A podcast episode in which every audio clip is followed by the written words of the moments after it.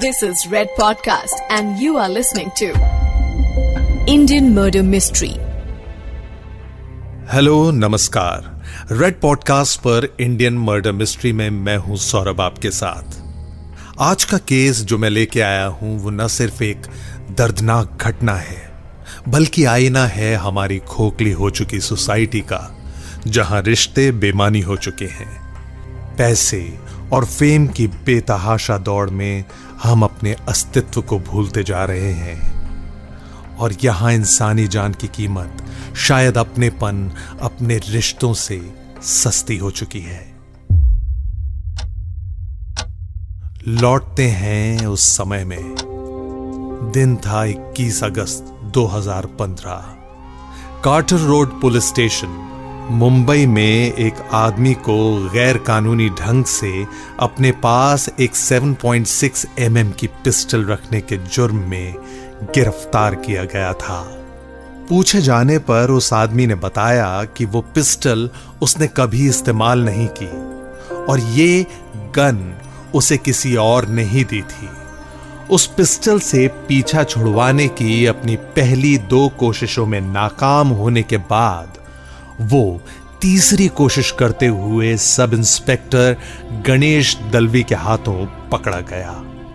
ना sub inspector Dalvi और ना ही कार्टर रोड पुलिस स्टेशन के किसी भी मुलाजिम को इस बात का अंदाज़ा था कि वो आदमी असल में कौन है और वो क्या बताने वाला है।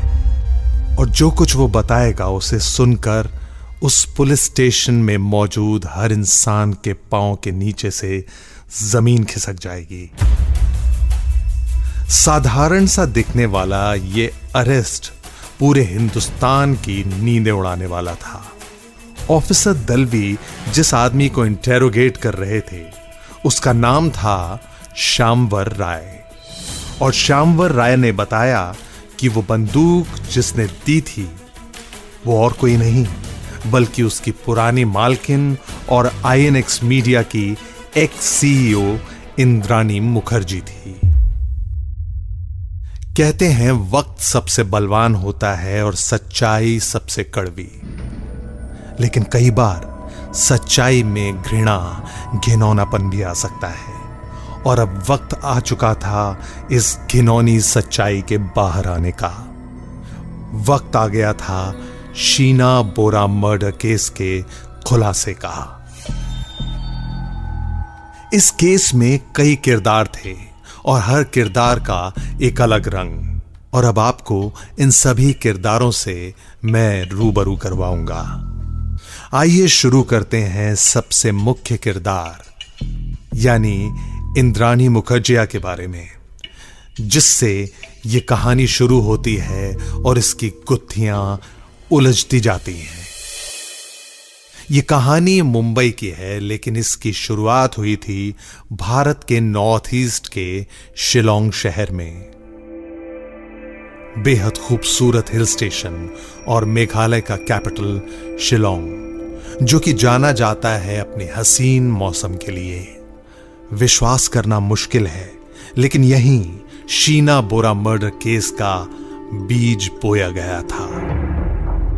इंद्राणी बोरा शिलोंग के लेडी कियान कॉलेज में पढ़ाई कर रही थी। इंद्राणी उन्नीस 1985 के आसपास तकरीबन 17 साल की थी। वो अपने माँ बाप का घर छोड़ चुकी थी और कॉलेज में उसकी मुलाकात जब सिद्धार्थ दास से हुई तो इंद्राणी उसे प्यार करने लगी। इंद्राणी और सिद्धार्थ लिव इन रिलेशन में आ गए। और इस रिलेशन से उनके दो बच्चे पैदा हुए।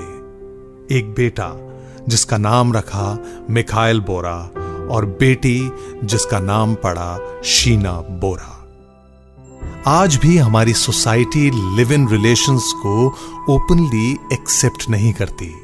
तो सोचिए 1980s के जमाने में जब इंद्रानी और सिद्धार्थ लिव इन में थे तो क्या और कितना उनको एक्सेप्टेंस हमारी सोसाइटी से मिला होगा।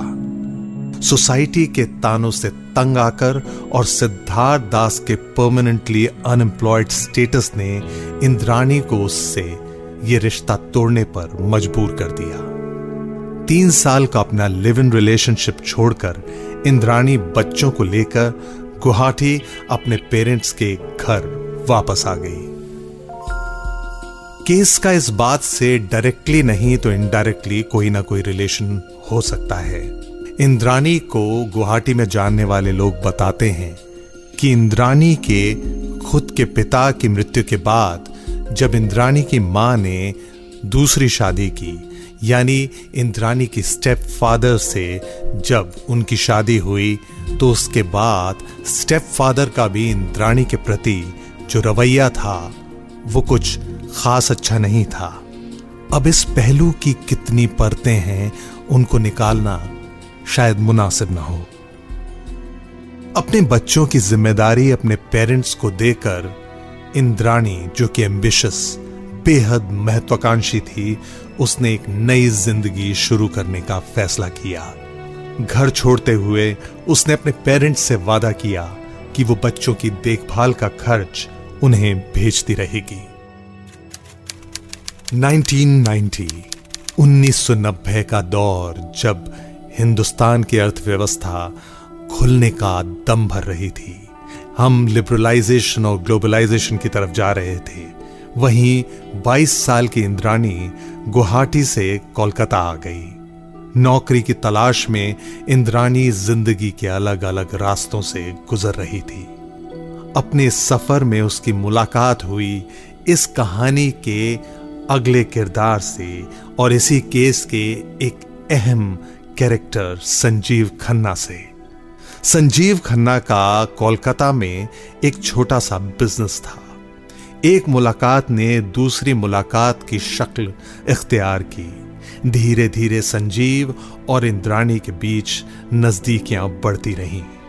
वो एक दूसरे से प्यार करने लगे और इस रिश्ते को शादी में बदलते वक्त नहीं लगा। इस शादी से उन्हें एक बेटी भी हुई। इस कहानी का एक और अहम किरदार, जिसका नाम रखा गया विधि खन्ना।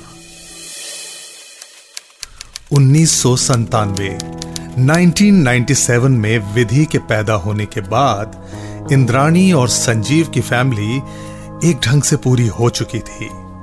लेकिन इंद्राणी की महत्वाकांक्षाएँ, उसकी एम्बिशंस अभी काफ़ी बड़ी थी। इस small family happy family status से कहीं ज़्यादा बड़ी। कोलकाता में इंद्राणी आईएनएक्स सर्विसेज़ के नाम से अपनी खुद की फर्म चला रही थी।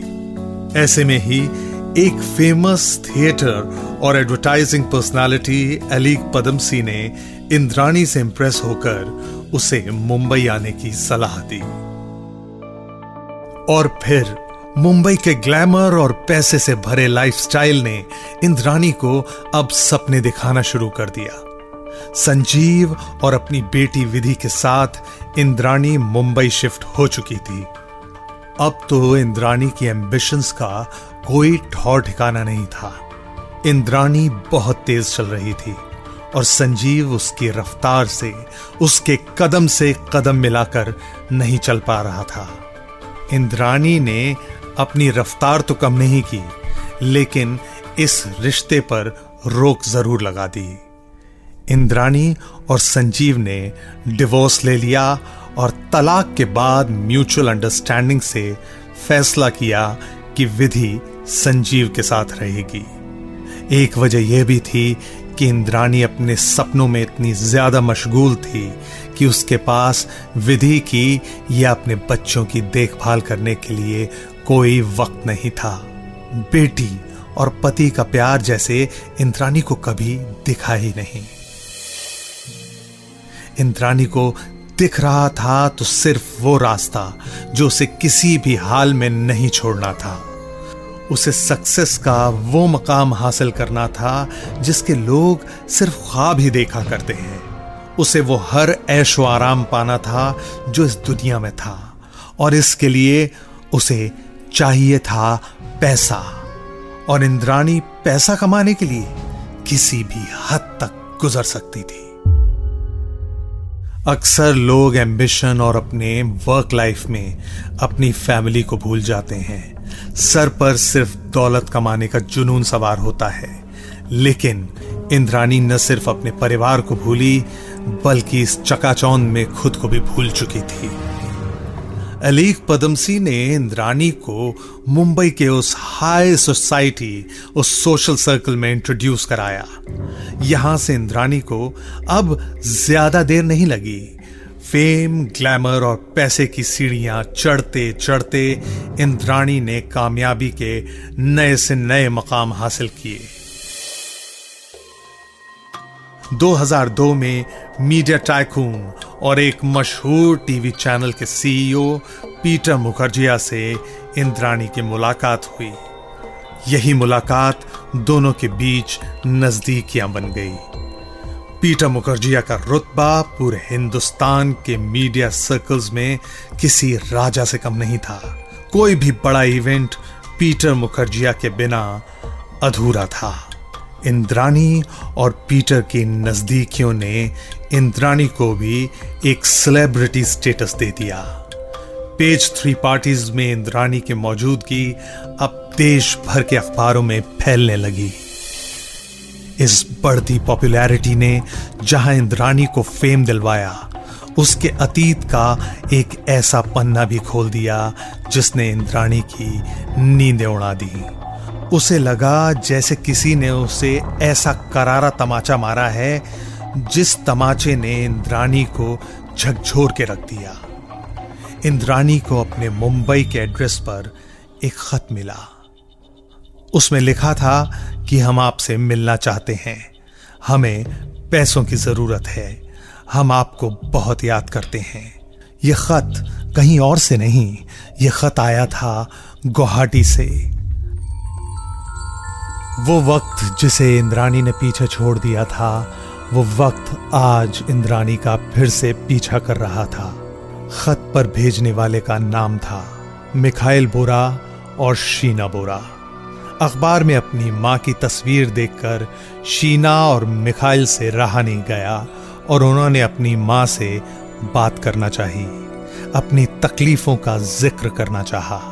इंद्रानी का अतीत चीख चीख कर उसकी मीडिया में बनी रेपुटेशन को शायद तबाह करना चाहता था ऐसा कहते हैं कि कहीं ना कहीं इंद्रानी अंदर से घबरा गई कि पीटर मुखर्जिया को इस सच के बारे में अगर पता लगा तो पीटर उसे छोड़ देगा। इंद्रानी ने दोनों बच्चों को मुंबई बुलाया और उन्हें फाइव स्टार होटल में स्टे करवाया। यहाँ भी इंद्रानी को सिर्फ़ चिंता थी तो अपनी, अपने ग्लैमर की और अपने प्रोफेशन की। इंद्रानी ने होटल के कमरे में अपने बच्चों के साथ एक डील की। उसने शीना और मिखाइल से कहा कि वो इंद्राणी को कभी भी अपनी माँ नहीं कहेंगे और अगर कभी ज़रूरत पड़ी तो सोसाइटी में लोगों के सामने वो इंद्राणी को अपनी बड़ी बहन कह के ही एड्रेस करेंगे। बच्चों को अपने कंट्रोल में रखने के लिए इंद्राणी ने उन्हें अयाशियों की वो सीढ़ियाँ चढ़ाना शुरू किया जो कि वो कभी खुद भी चढ़ चुकी थी। आलिशान होटल्स में स्टे करना, अच्छे से अच्छे कपड़े पहनना फॉरेन ट्रिप्स वो माँ अपने बच्चों पर लाड़ नहीं जता रही थी, बल्कि सोसाइटी में अपनी झूठी इज़्ज़त बचा रही थी। होटल के कमरे में शीना और मिखाइल को इंद्राणी ने खूब समझाया और फिर अंत में उन्हें मना भी लिया। सोसाइटी में अपने ही बच्चों को अपना भाई बहन बताने लगी इंद्राणी। यह सिलसिला कुछ सालों तक तो चलता रहा। इस दौरान पीटर और इंद्राणी ने शादी भी कर ली। मिखाइल गुवाहाटी वापस चला गया और शीना इंद्राणी की बहन बनकर पुणे में रह रही थी। पीटर की मदद से शीना को एक नामी कॉलेज में एडमिशन भी मिल गया। और इंद्राणी के पैसों पर उसकी लाइफ अच्छी खासी कट रही थी। ऐसा कहते हैं कि शीना भी अक्सर इंद्राणी के साथ पार्टीज़ में देखी जाती और कहीं उसे भी ऐशो आराम की ज़िंदगी बिताने का शौक सा हो गया था। 2007 में आईएनएक्स मीडिया कंपनी लॉन्च हुई। आईएनएक्स सर्विसेज़ इंद्राणी की कंसल्टेंसी वाली वो छोटी सी कंपनी अब एक बड़े मीडिया हाउस में तब्दील हो चुकी थी, जिसके चेयरमैन मिस्टर पीटर मुखर्जिया थे और इंद्राणी थी आईएनएक्स मीडिया की सीईओ यहाँ पार्टी में राहुल भी आता था। राहुल था पीटर मुखर्जिया का बेटा, उनकी पहली शादी से। और ऐसी ही एक पार्टी में शीना और राहुल की मुलाकात हुई। मुलाकात के कुछ वक्त में ही शीना और राहुल एक दूसरे के करीब आ गए। दोनों का अफेयर शुरू हो गया। शीना ने अपनी ज़िंदगी के तमाम राज राहुल को बयां भी कर दिए। राहुल को उसने यह भी बता दिया कि शीना इंद्राणी की बहन नहीं, बल्कि उसकी बेटी है। राहुल ने अपने पिता पीटर मुखर्जिया को जब यह बात बताई तो पीटर ने इस दावे को ही झुटला दिया। पीटर की मानी जाए तो पीटर को इंद्राणी के प्यार ने कहीं अंधा कर दिया था। उधर इंद्राणी को इस बात की खबर मिलते ही उसने शीना को दिल्ली भेजने का फैसला किया। दिल्ली में शीना कुछ वक्त तक तो रही। इंद्राणी के दबाव में शीना ने इंद्राणी की बातों में आकर राहुल से सारे कॉन्टेक्ट्स सारे संपर्क खत्म कर लिए। कुछ ही वक्त में दिल्ली में शीना की तबीयत खराब हुई तो इंद्राणी ने शीना के एक्स बॉयफ्रेंड कौस्तुभ सेकिया से कह के शीना को उसके साथ बेंगलोर भेज दिया। और फिर बेंगलोर जाने के बाद यह बात सामने आई।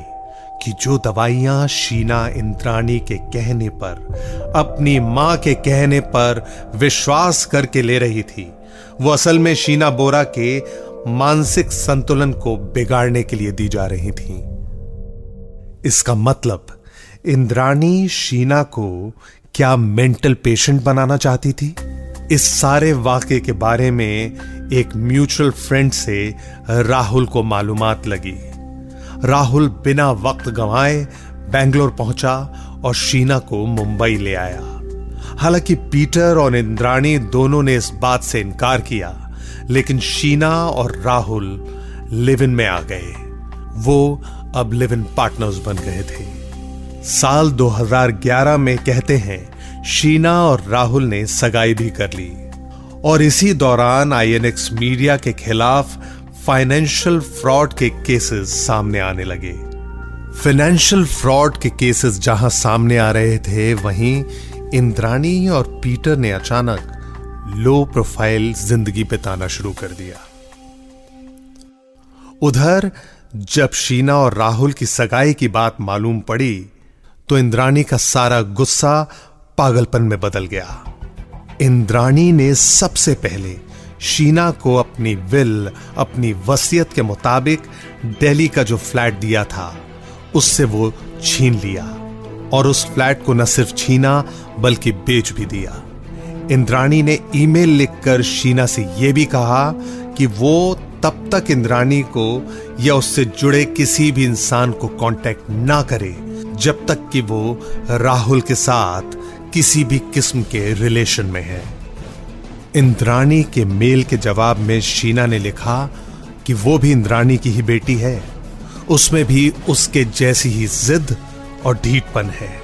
जो शीना को चाहिए, उसे वो हासिल करके ही रहेगी। वो भी अब वही करेगी जो उसे अच्छा लगता है।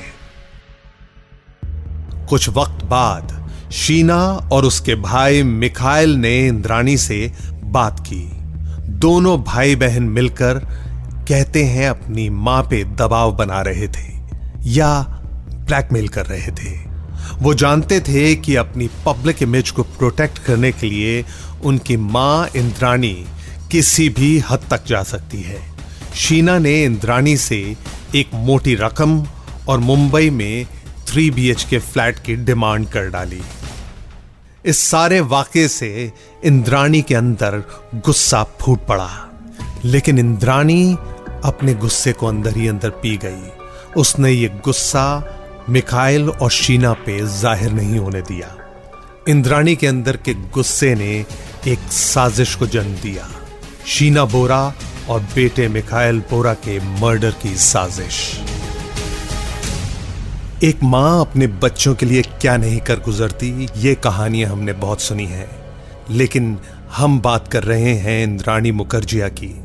जिसने अपने ही बच्चों के कत्ल करने की साजिश रची और उसमें अपनी बेटी को मरवा डाला आगे क्या हुआ इस कहानी में बताऊँगा इंडियन मर्डर मिस्ट्री के अगले एपिसोड में मैं हूँ आपके साथ Saurabh You were listening to Red Podcast Indian Murder Mystery.